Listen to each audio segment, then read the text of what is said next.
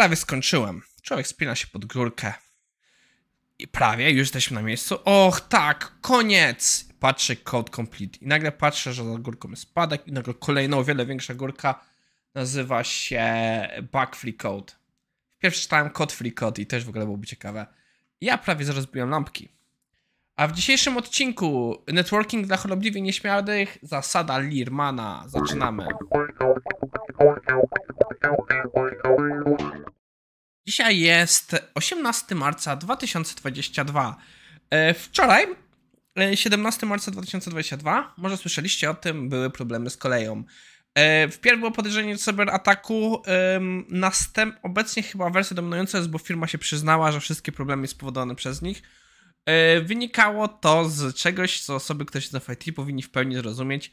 Błąd z konwersją czasu w ich systemie. Czekam na jakieś większe postmortem, jeśli kiedykolwiek się pojawi, ale każdy, kto trochę siedział z systemami czasów, może powiedzieć, jaki to jest ból, więc to zrozumieją. Ja dzisiaj piję wodę, bo nagrywam dzisiejsze i nagranie na poniedziałek na szybko, bo za chwilę są Bolling Foxy. I trochę jestem do tyłu z różnymi tematami, więc żeby nie przedłużać, zaczynamy. Naszym pierwszym artykułem jest guide dla osób, które są nieśmiałe, jak robić networking. Po pierwsze, networking jest bardzo ważną rzeczą, między innymi to jest... Długo mi zajęło zrozumienie to, ale to jest jedna z najważniejszych części konferencji, możliwość poznania nowych ludzi. Jest to jedna z najważniejszych części innych jakichś imprez firmowych, żeby trzeba to networkować.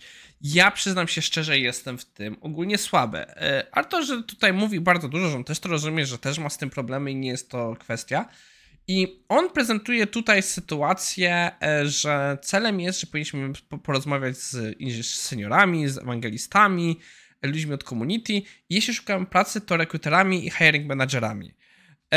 Ja akurat bardzo lubię coś, co mi poradziła moja mentorka, że jak idę w jakieś miejsce, to żeby mieć 10 nowych ludzi, z którymi chcę porozmawiać, że zbudować jakieś relacje, że to jest też istotny sposób patrzenia na to. I tutaj autor zwraca, że uwaga, no ale jak jesteś, no ale przecież jestem z tym słabym, więc jak mam sobie z tym poradzić? I autor daje pewne rady, z którymi ja nie jestem pewien, czy wszystkimi się zgadzam, bo łatwo się mówi, a to nie jest tak łatwo zrobić. Po pierwsze, no pokaż innym, że jest, że no, żeby się czuli zaakceptowani i przywitani. Welcome. Ciężko to przyszło na polskie. Wiecie co? Jeśli jesteście już naprawdę bardzo ostro nieśmiali, to bardzo ciężko to zrobić, kiedy wewnętrznie macie tą panikę, please go away, proszę pójdźcie sobie.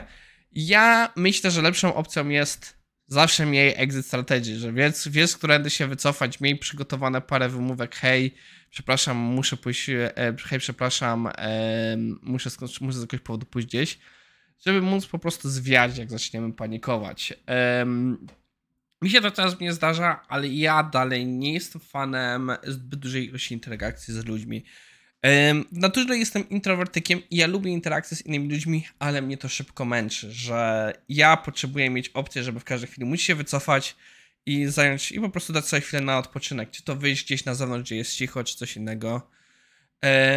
Kolejną rzeczą, którą tutaj łatwo przesadzić, żeby tutaj się mówi o tym, żeby dawać od siebie i dać trochę więcej.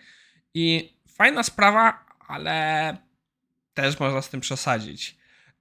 No i najważniejsza rzecz, don't overthink, czyli nie przesadzać, żeby myśleć o tym za dużo. Ja mam straszne tendencje do tego, znam wiele osób, które mają straszne tendencje do tego. I no i mówienie, nie przesadzaj, nie myśl o tym zbyt głęboko, moim zdaniem nie działa. To trzeba po prostu przeżyć i zobaczyć, że faktycznie nic złego się nie dzieje. Później autor prezentuje pewne małe taktyki. Nie jestem przekonany, zwłaszcza do tej drugiej, że ktoś dołącza do grupy na zasadzie takiej, że dwie osoby rozmawiają i ty podchodzisz i się włączasz w dyskusję, może masz podobną sytuację. W sytuacji takiej, jak jest to speaker, że faktycznie jest to speaker na konferencji, który później rozmawia z ludźmi, jest to jak najbardziej okej, ale jeśli jest to jakaś, moim zdaniem, grupka już zamknięta, gdzie ludzie się znają i coś dyskutują, to nie zawsze może być mi odebrane, chociaż na jakichś miejscach, gdzie jest celem networking, to niekoniecznie jest to złe. Do innych taktyk tutaj niespecjalnie mam jakieś komentarza, więc jeśli to jest coś, czym potrzebujecie pomocy, może właśnie ten artykuł zainspiruje do czegoś. Naszym następnym artykułem jest prawo Larmana. W poprzednim odcinku, nie wiem czy pamiętacie, próbowałem sobie przypomnieć, jak się to prawo nazywa. Ja pamiętałem, że miałem gdzieś to w odcinkach, ale myślałem, że może ten materiał jednak usunąłem i mi się tylko bzdurało, że go miałem zaplanowane, ale okazało się, że jest dosłownie zaplanowane na następny dzień. A więc przyjrzyjmy się teraz temu, jak to autor tutaj opisuje, bo on fajnie to opisuje.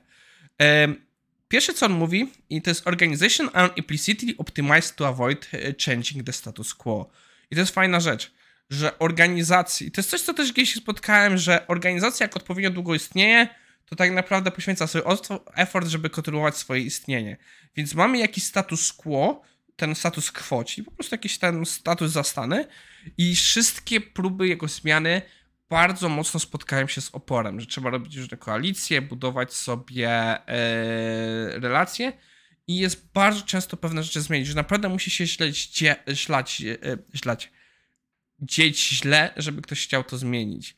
I następnie pojawia się słowo, które mi było nieznane, colorare, które mniej więcej znaczy, że w konsekwencji, że w wyniku tego John, jeśli jesteś gdzieś tutaj, Duke John, to popraw mnie, jeśli coś mówię źle. To, że wszystkie jakieś inicjatywy, żeby coś zmienić, tak naprawdę kończą się na jakimś reorganizacji albo na zmianie po prostu nas i tyle. Jest to bardzo często, spotkałem się, gdzie tak naprawdę struktura macierzowa, nagle przychodzi pomysł na Spotify'a i nagle w strukturze macierzowej mamy tryby, mamy gildie, a tak naprawdę to nic się pod spodem nie zmienia. Czasami za zmianą terminologii idą jakieś zmiany, bo myśli się o pewnych tematach inaczej, ale no nie zawsze. No i w konsekwencji tego wszystkie zmiany, wszystkie próby zmian, jeśli pojawi się osoba, która mówi tak nie powinno być, to zostanie ona nazwana purystą, teoretykiem, czy że po prostu jest religijny i że tak naprawdę w wypadku tej sytuacji trzeba zrobić bardziej pragmatyczne podejście do lokalnych potrzeb. I faktycznie zawsze jest, że bardzo często wszyscy mówią, że na przykład nie powinno się pewne rzeczy robić automatyzacji, ale u nas to robimy, bo to i to. I zawsze znajdzie się tysiące wymówek, gdzie tak naprawdę te wymówki nie mają naprawdę większego sensu. No i idąc dalej, kolejną konsekwencją tego wszystkiego prowadzi do tego, że... przeczytać to wpierw, powiem na głos. If after changing the change, some managers and single specialists are still displaced, they become coaches of trainers, frequently reinforcing to entry. To jest też o tym, co powiedziałem wcześniej. Jeśli zmiana zachodzi, bardzo często pewne osoby tracą swoją rolę. I te osoby, z powodu, że nie ma co z nimi zrobić, a nie chcemy ich wywalić, bardzo często oni zostają tymi coachami, tymi trenerami, którzy mają wprowadzać tę nową zmianę. Co w efekcie powoduje, że tak naprawdę te punkty powyżej, czyli że zmiana tak naprawdę ogranicza się do zmian nazw, albo wszystkie jakieś większe podejścia znikają, jest problematyczne. Autor się zaznacza, że w wielu firmach kultura podąża za strukturą. Nie jestem na 100% przekonany, wydaje mi się, że tutaj trzeba trochę bardziej się przyjrzeć, chociaż on zwraca uwagę, że to jest w wielkich organizacjach i faktycznie tam tak może być, a że w małych organizacjach jest ona odróżniona, że mamy wpływ kultury i wynikiem tej kultury jest jakaś struktura organizacyjna. Gdzieś był artykuł, gdzie mówiliśmy o tym, że tak naprawdę kulturę też trzeba planować, więc to są rzeczy powiązane. Podsumowując, jeśli jesteś nieśmiały, networking też jest dla Ciebie ważną rzeczą, więc trzeba się czasami przemóc. Wiem, że to nie jest łatwe, ale artykuł, który czytaliśmy, podaje pewne rady. I istnieje coś takiego prawo Larmana, które pokazuje, dlaczego tak ciężko zrobić zmiany w dużych organizacjach. To wszystko na dzisiaj. Mam nadzieję, że Wam się podobało.